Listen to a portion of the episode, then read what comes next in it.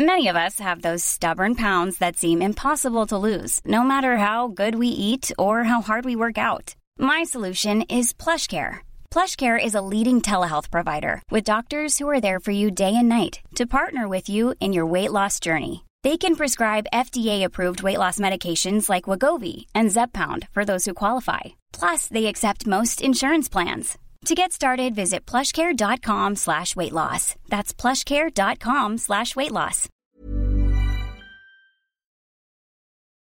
Euh, voilà, voilà, Macron démission. Voilà ce que crient euh, désormais les agriculteurs.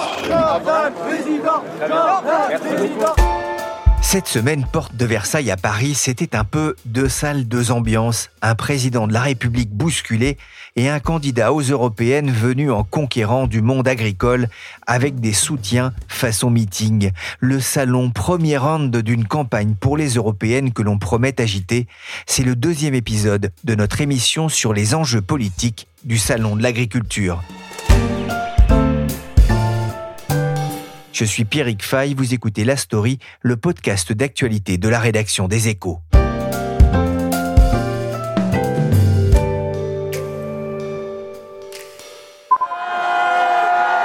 Le président du Rassemblement national, sous les acclamations. Au Salon de l'Agriculture ce matin, Jordan Bardella a soigné son entrée entouré de partisans Jordan Bardella en opération séduction dans ce reportage de France Info. Suivi de ses partisans, le candidat d'extrême droite aux européennes s'est délecté de l'ambiance de ce salon avec moult selfies et quelques exercices de calinothérapie face au malaise bien réel du monde paysan. Bonjour Jacques Pogam. Bonjour Pierrick. Vous suivez l'extrême droite pour les échos. Le RN est aussi en embuscade pour séduire le monde paysan oui, alors même plus qu'en embuscade, il est un peu complètement sorti du bois. Il y a un enjeu électoral qui est très clair pour le Rassemblement national, c'est de surfer un maximum sur la crise agricole dans la perspective des élections européennes qui arrivent. C'est en juin prochain le scrutin. C'est presque du pain béni pour le Rassemblement national et son président Jordan Bardella qui est en visite au salon. Je pense qu'on évoquera le sujet un peu en détail parce que en fait cette crise, elle c'est un condensé de tout ce que le RN entre guillemets euh, se plaît à dénoncer, le combat du petit contre le gros, euh, de l'agriculteur, du paysan contre le distributeur, l'échelon local, national versus l'échelon communautaire et européen. Et donc en fait c'est un catalyseur et presque un, carburant électoral pour l'Assemblée nationale qu'il a très bien compris et euh, qui fait tout, absolument tout pour surfer sur cette crise agricole. Il a été à l'écoute, comme tous aujourd'hui, ils sont à l'écoute.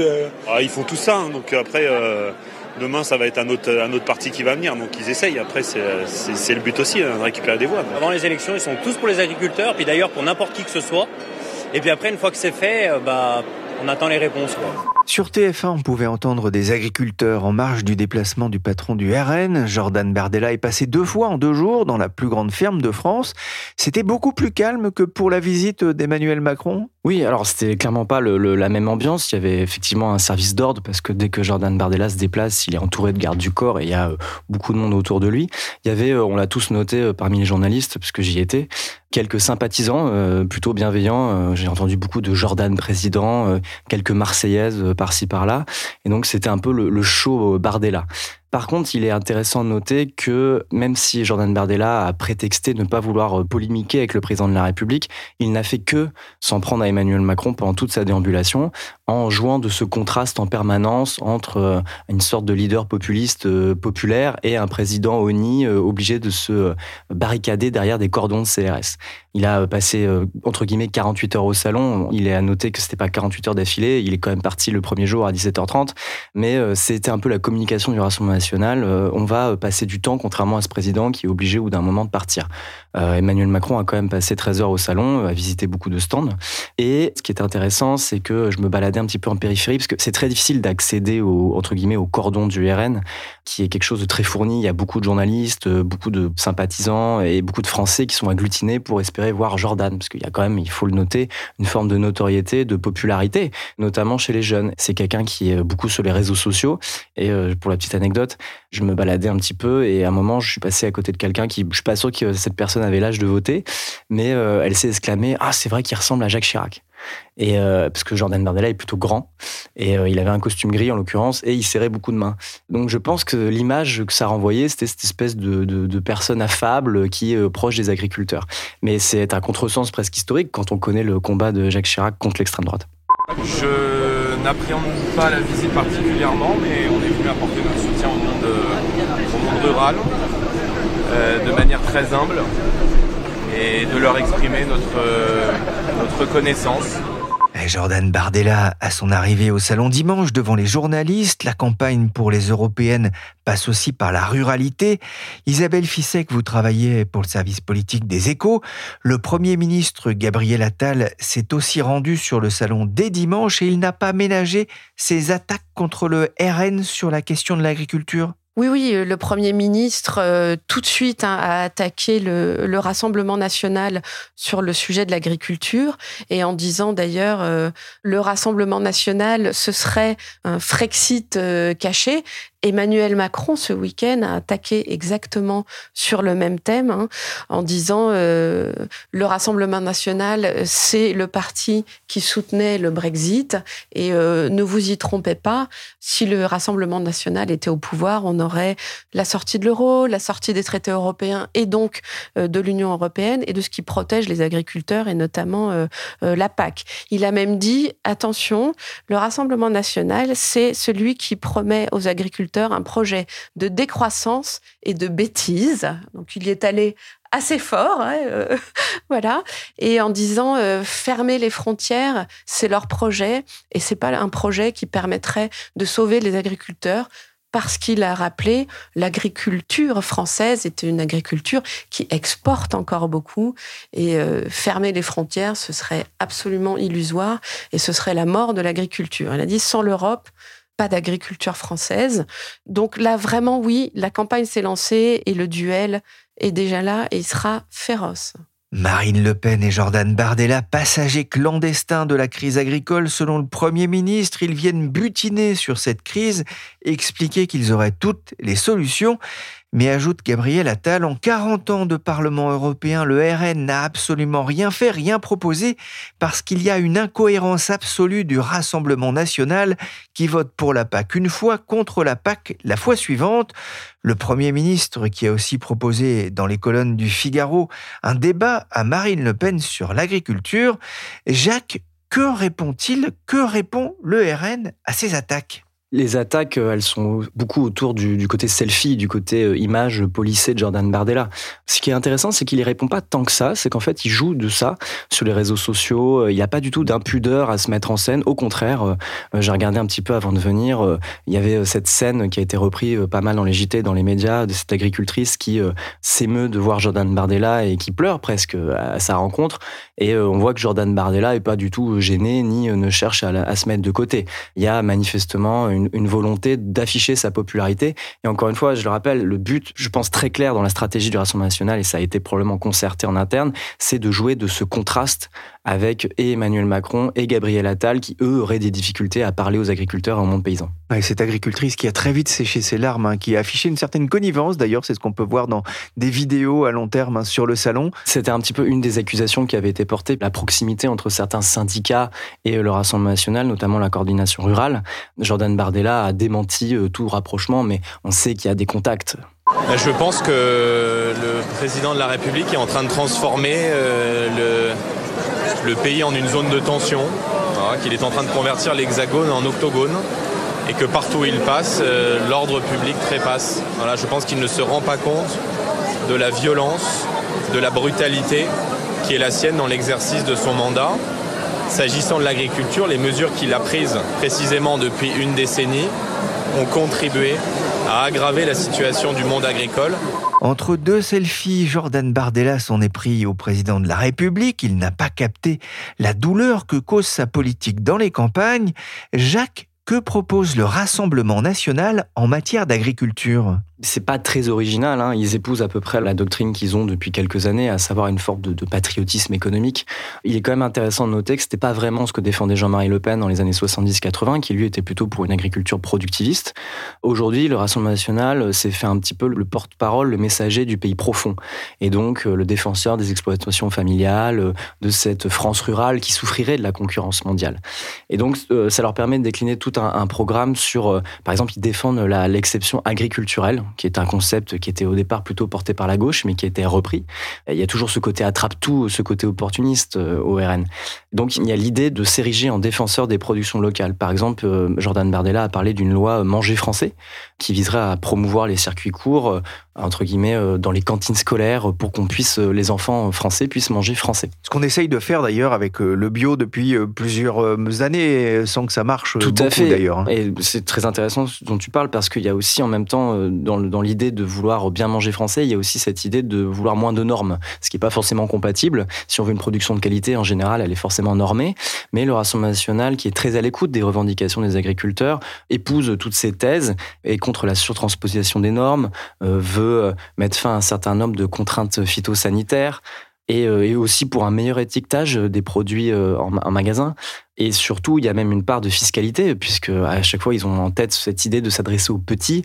J'avais retenu cette mesure qui était intéressante, c'était l'exonération des droits de succession pour la transmission des propriétés familiales, qui est une vraie revendication euh, des agriculteurs qui est portée depuis très longtemps. Et qui peut se comprendre effectivement. Tout à fait. Et là, on parle d'un outil de travail. Hein. Oui, et qui est aussi porté par LR, par exemple. Eh, Jordan Bardella a dû apprécier en tout cas son immersion lors de ce salon où les oreilles de l'Élysée, mais aussi de l'Europe ont sifflé.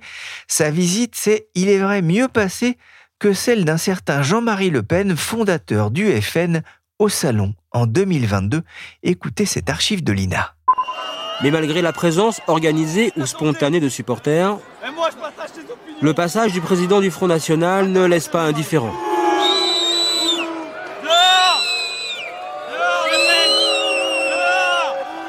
La promenade se transforme parfois en bousculade.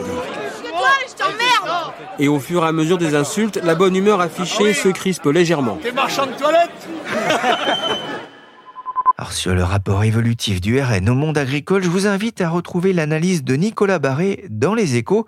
Le RN en campagne pour flatter les agriculteurs. Je vous glisse le lien dans le texte du podcast sur le site. Comment le RN est passé d'une logique productiviste au localisme anti-européen. Mais les temps changent aussi chez les électeurs. En 2022, Marine Le Pen a obtenu auprès des agriculteurs un score légèrement supérieur à sa moyenne nationale. Jacques, la stratégie du RN porte-t-elle ses fruits sur le plan électoral? Oui et non. C'est assez intéressant. Dans notre dernier sondage Opinionwave et Solis pour les échos et Radio Classique, je le précise, le Rassemblement national est dans son étayage habituel depuis quelques mois, à savoir 27% d'intention de vote.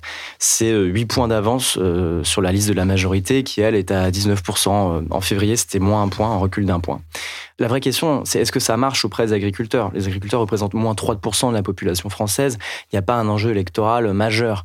Par contre, ça permet au RN, en, épousant cette colère du monde paysan, au fond de s'adresser au monde rural en fait, à cette France des périphéries, hors des métropoles, qui se sent rejetée, exclue et parfois méprisée.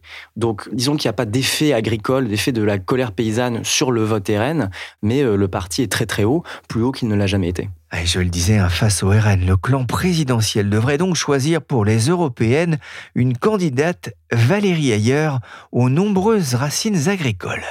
L'affaire est loin d'être réglée mais les paysans français peuvent être assurés de la détermination, de ma détermination, de celle du gouvernement à défendre leurs intérêts légitimes qui sont d'ailleurs les intérêts de la France. Il n'y a pas que le RN qui lorgne le vote paysan. LR aussi, l'héritier du parti de Jacques Chirac, le roi du salon de l'agriculture qu'on vient euh, d'entendre ici. Euh, bon, j'ai bien regardé, j'ai pas trouvé qu'il ressemblait à Bardella. Le salon représente aussi un enjeu pour LR et, sa tête de liste aux européennes, François-Xavier Bellamy? Oui, oui, c'est un, enjeu énorme parce que on parlait de sondage et dynamique électorale. On voit pas vraiment la dynamique du côté de LR. Par contre, ils se maintiennent. Ils sont à peu près à 8% des intentions de vote, ce qui est euh, le score qui avait été réalisé par François-Xavier Bellamy, qui est à nouveau, pour la deuxième fois consécutive, tête de liste. c'est un peu un choix par défaut. Mais ce que je trouve intéressant de remarquer, c'est que concernant le, le LR, c'est plutôt un vote, si on parle du vote paysan et agricole, c'est un vote de conservation. C'est un électorat qui leur a été plutôt historiquement acquis. Ils ont beaucoup parlé à cet électorat pendant des années. On peut penser par exemple à Christian Jacob, qui a été un temps président du parti et qui était euh, dans un président d'un syndicat agricole. Donc il y a une vraie histoire de la droite avec le monde paysan et une, relation presque un petit peu charnelle avec, avec cette France profonde et rurale ils essaient de, de, garder, si possible, cet électorat le plus longtemps possible. Et du côté du RN, en parallèle, c'est plutôt un vote de captation. Ils essaient en fait de récupérer cet électorat en collant de très près à leurs revendications et euh, c'est ce que je disais tout à l'heure, ça leur permet aussi de s'adresser d'une manière plus générale à cette France des oubliés. Quelle est la stratégie justement de François-Xavier Bellamy euh, pour essayer de justement de conserver cet électorat euh, un temps captif, c'est vrai, de, de, LR ah bah C'est de dénoncer en permanence l'incompétence supposée du Rassemblement national. Je peux vous raconter une autre anecdote. François-Xavier Bellamy, qui ressemble lui non plus pas vraiment à Jacques Chirac, c'est pas le même genre, s'était rendu un déplacement au moment de la crise agricole dans une exploitation familiale de l'Oise où il avait en fait euh, écouté les doléances de plusieurs agriculteurs et on, y était euh, plusieurs journalistes. C'était le premier déplacement de la campagne européenne pour le candidat de LR. Et euh, il avait joué la, confrontation avec Jordan Bardella. Il avait expliqué que lorsqu'il était dans des votes en séance plénière au Parlement européen, il avait eu cette formule assez intéressante. Il avait dit Bardella, il rentre, il vote et il sort. En fait, il assiste pas au débat. Le message, c'était il travaille pas. Alors que moi, oui. Donc LR joue cette stratégie du côté laborieux au service des agriculteurs sur place, au combat, à chaque fois sur des textes. Les agriculteurs ne veulent pas être subventionnés. S'ils votent pour la droite, c'est parce que ce sont de petits chefs d'entreprise qui attendent qu'on leur parle de la valeur du travail. Hein. C'est ce que vous a expliqué un stratège du Parti républicain. LR sera d'ailleurs très attendu à l'Assemblée nationale pour euh, porter les intérêts des agriculteurs. Oui, oui, bah, il y a beaucoup de députés LR qui sont euh, élus dans des zones rurales. D'ailleurs, le parti est à l'origine d'un livre blanc avec un certain nombre de propositions. Euh, il y a eu un tour de France de certains députés LR. Euh, ça fait presque un an qu'ils essaient de se rendre d'exploitation en exploitation pour couvrir le territoire et se faire le porte-voix des agriculteurs en colère. Donc, oui, clairement, le, parti essaie d'être le plus en pointe sur ces sujets. Après, il est presque contraint par son poids électoral. Il y a 63 62 députés LR à l'Assemblée nationale. Ça permet pas de faire passer des textes. Mais euh, il est quand même intéressant de noter que, par exemple, il y a une loi qui a été votée, euh, je crois, l'année dernière, sur les petites retraites agricoles. Elle était portée par un député LR et elle a été acceptée par le gouvernement qui a repris ses propositions. Isabelle Fissek, une fois le salon fermé, euh, l'ajout devrait se poursuivre à l'Assemblée avec ce projet de loi d'orientation sur l'agriculture très attendu? Bien sûr, oui, oui, la joute, elle va se poursuivre là, et elle va se poursuivre non seulement avec euh, LR et avec le Rassemblement national qui sans doute diront que tout cela n'est pas assez pour les agriculteurs, mais elle va aussi se poursuivre avec la gauche et les Verts qui, depuis le début des annonces sur l'agriculture, accusent le gouvernement de renoncer à toute ambition euh, écologique. Et euh, notamment, hein, dans la ligne de mire, il y a cette pause sur le plan éco-phyto et ça, ça va vraiment être effectivement au cœur des débats à l'Assemblée nationale. Et le gouvernement, l'exécutif, est en train de prendre un petit peu peur en se disant attention au retour de bâton sur l'écologie. Il faut quand même qu'on montre euh, qu'on va garder un certain équilibre. Emmanuel Macron, là, en début de semaine, a réuni autour de lui tous ses ministres à l'Élysée pour faire un suivi sur l'agriculture et il leur a dit attention, pas de démagogie sur les produits phytosanitaires. Nous avons aussi une responsabilité vis-à-vis des Français. Donc là, on voit qu'il y a une tentative pour essayer de rééquilibrer et de répondre, en tout cas, aux inquiétudes qui sont de plus en plus fortes sur cette ambition écologique et sur le trouble des écologistes qui se disent euh, on est en train de sacrifier l'ambition euh, sur l'autel de la crise agricole. Le risque, c'est qu'on soit moins dans l'union sacrée euh, que voudrait cette crise agricole où on parle beaucoup de souveraineté? Oui, c'est ça, parce que l'union sacrée autour de la souveraineté, là, tout le monde est à peu près d'accord. Ensuite, au Parlement, avec une majorité relative, les choses sont toujours plus compliquées. Il y a des choses trappes permanente pour le gouvernement. Et même quand l'exécutif pense que euh, les républicains vont être d'accord, puisqu'il y a dans les textes qu'ils demandent depuis longtemps, eh bien, euh, on voit que euh, rien n'est jamais acquis. Et d'autant plus lorsqu'on se rapproche d'échéances électorales, les oppositions risquent de tout faire pour freiner le gouvernement. Donc là, c'est attention danger de ce côté-là aussi. Merci Jacques Pogam et Isabelle Fissek du service politique des échos. Ils vous feront vivre la campagne des européennes dans le journal. Abonnez-vous pour rester informé et n'oubliez pas, c'est approprié. C'est à la fin de la foire qu'on compte les bouses. oui, voilà, bon. Cet épisode de la story a été réalisé par Willy Gann, chargé de production et d'édition Michel Varnet. J'ai compris en fumant l'argent donne à des gens qui allègrement amassent les bagues en diamant sur dos de pauvres paysans. Alors c'est bon, bang, boom, j'ai la solution. Des tonnes de graines pour des hectares de plantation. Faites fleurir les jardins, décorer les balcons et expliquez à vos voisins que fumer vous coûte du pognon. Hey, it's Danny Pellegrino from Everything Iconic. Ready to upgrade your style game without blowing your budget? Check out Quince. They've got all the good stuff shirts and polos, activewear, and fine leather goods, all at 50 to 80% less than other high end brands. And the best part? They're all about safe, ethical, and responsible manufacturing. Get that luxury vibe without the luxury price tag. Hit up quince.com slash upgrade for free shipping and 365 day returns on your next order. That's quince.com slash upgrade. Hi, I'm Daniel, founder of Pretty Litter. Cats and cat owners deserve better than any old fashioned litter. That's why I teamed up with scientists and veterinarians to create Pretty Litter. Its innovative crystal formula has superior odor control and weighs up to 80% less than clay litter. Pretty Litter even monitors health by changing colors to help detect early signs of potential illness. It's the world's smartest kitty litter. Go to prettylitter.com and use code ACAST for 20% off your first order and a free cat toy. Terms and conditions apply. See site for details.